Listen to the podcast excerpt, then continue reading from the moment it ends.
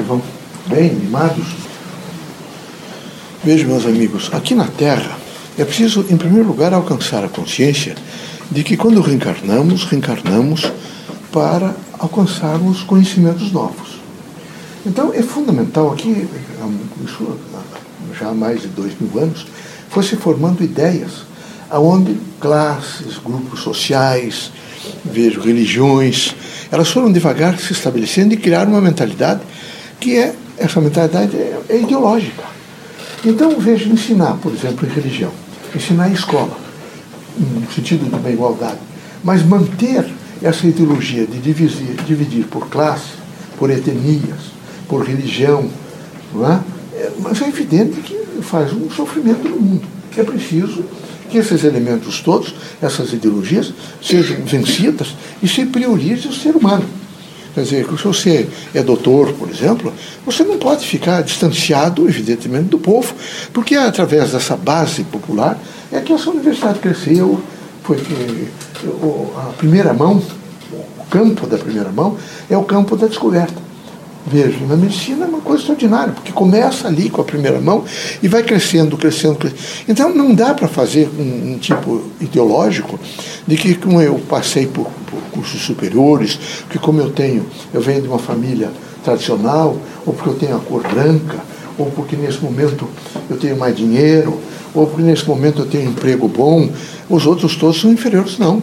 É preciso uma coragem para admitir, evidentemente, uma igualdade. E essa igualdade não se admite assim, simplesmente se eu vou fazer e daqui para frente eu vou. Não. É preciso trabalhar um pouco, porque isso é histórico. Ele foi devagar se compondo. Isso que é, se compõe historicamente, ele chega nas pessoas e as pessoas passam lá, você recebe isso nas linhas sociais. E vocês acabam até achando de que é certo, de que não é um verdadeiro. É triste olhar, por exemplo, um dia, uma noite como hoje, e daqui a pouco vai esfriar mais quando chegar de madrugada, você olhar ali naquela praça da universidade, ou então nas marquises de Curitiba, ou debaixo, evidentemente, desses viadutos, irmãos nossos passando frio, desesperados. São pessoas que, que sentem o frio como vocês. São pessoas que, nesse momento, foram. Eu sei que há nelas também, elas não foram sensibilizadas para se olhar, se mobilizar, porque sabe, se conscientizar, buscar o trabalho, mas isso não implica em imediatamente fazer restrições a elas ou imaginá-las que elas são, nesse momento, marginais, que elas são criaturas que não merecem, evidentemente, o amparo, o apoio, não é? a dimensão, evidentemente, do, do, de uma construção em torno dela. Pelo contrário, é preciso aqueles que sofrem nesse momento receber o apoio daqueles que, que têm condições de ajudar. Então é preciso, em primeiro lugar, vencer essa ideologia do diferente de que as pessoas, em face desses status sociais, são diferentes, moram bem, as, são, as casas são bem montadas. Não, é preciso, que, particularmente para o trato é, conceitual reencarnatório, que todos venham à Terra para um processo de regeneração.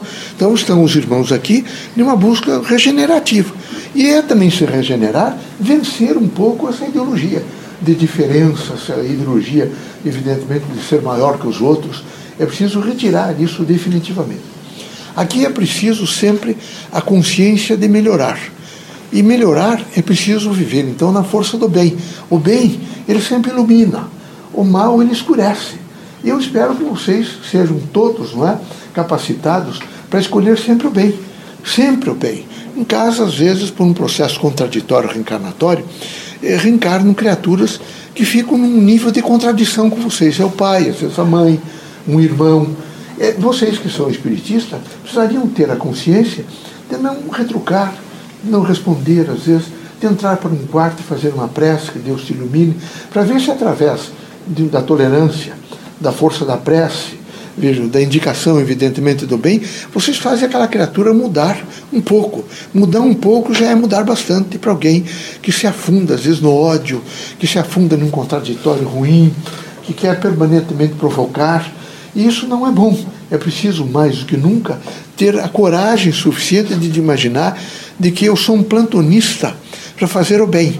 E o plantonista, para fazer o bem, ele faz o bem pelo pensamento, ele faz o bem pelas palavras, ele faz o bem com as mãos, ele faz o bem com o coração.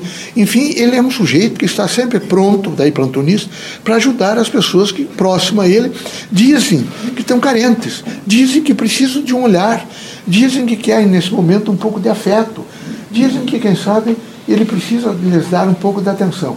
Eu sei que não dá, porque vocês todos são operários e vivem na dimensão econômica, não é, vivendo de salários, e eu não estou pedindo para que vocês, nesse momento, não é, empobreçam, é, é, fiquem, evidentemente, dilapidados a nível de patrimônio. Não.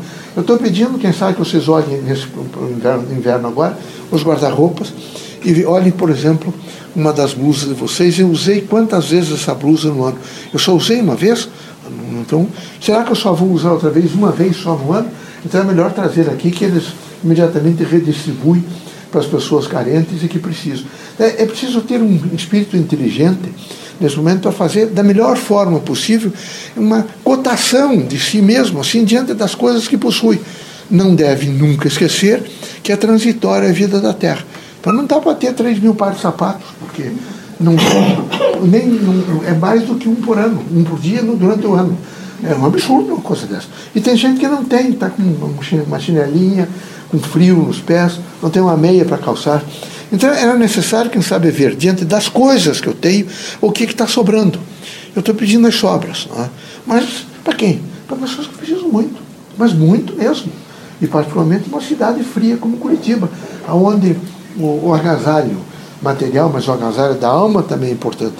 Vejam aqui, aqui nós temos os atendimentos de dia. Vocês perguntam para algumas pessoas como é que eles chegam aqui, alguns. Chegam desesperados, às vezes chorando, angustiados. Eles precisam de um aconchego da alma, eles precisam de um olhar, eles precisam de, de alguém que diga: eles não têm importância, vem aqui, vou te dar um abraço. Essa é a grande característica do plantonista de todas as horas. Que Deus abençoe vocês todos, que Jesus os ilumine, que não falte a vocês força, ânimo e muita coragem. Que vocês, acima, vejo, de todas as conturbações da terra, vocês tenham o discernimento adequado para ajudar a construir um mundo melhor. E constrói esse mundo melhor, por exemplo, através de uma instituição como essa, que nunca vai falir, nem vai sucumbir. O Espiritismo nunca será falido nem sucumbido, de maneira nenhuma. A doutrina dos Espíritos veio para ficar definitivamente. Ela tem uma relevante missão social, uma missão, evidentemente, educativa, uma missão de amor, de fraternidade, de luz. Portanto, ela nunca vai sucumbir, em hipótese nenhuma. Nem os médiums que efetivamente trabalham na dimensão e na administração da paz. Eles precisam, evidentemente, de prece, de ajuda moral, espiritual, para que eles cumpram sua missão. Assim fizemos enquanto o Chico foi vivo, que sofreu várias uh, infâmias e várias uh, colocações na imprensa, e diferenciadamente no sentido quase de destruí-lo, até mesmo membros de sua família dizendo que Chico plagiava. Vocês devem saber disso. Isso foi, parecia até devastador para os espiritismo. Não aconteceu nada, porque a doutrina veio definitivamente para ficar. Nós não estamos aqui para brincar, nós estamos aqui para um grande trabalho elucidativo, construtivo, moral, espiritual, portanto ético, aonde todos nós desencarnados e vocês encarnados de mãos dadas, estamos tentando construir um mundo melhor. Estamos fazendo uma semeadura. E essa semeadura, às vezes é difícil, o terreno é árido, é preciso um pá, uma cortadeira, virar um pouquinho para que a terra penetre. Às vezes custa chover, é preciso refazer outra vez o plantio, e é assim que tem que ser feito. Este é o plantonista de todas as horas e os médiums espíritas são sempre plantonistas. Eu quero no, no, rosto de vocês sorriso, no coração de vocês alegria, no pensamento de vocês a certeza e a força da fé, e no cotidiano de vocês uma força de trabalho que há de trazer sempre para vocês o implemento da transformação e da evolução espiritual. Deus seja conosco, que Jesus os ilumine, tá bom? Fique em paz.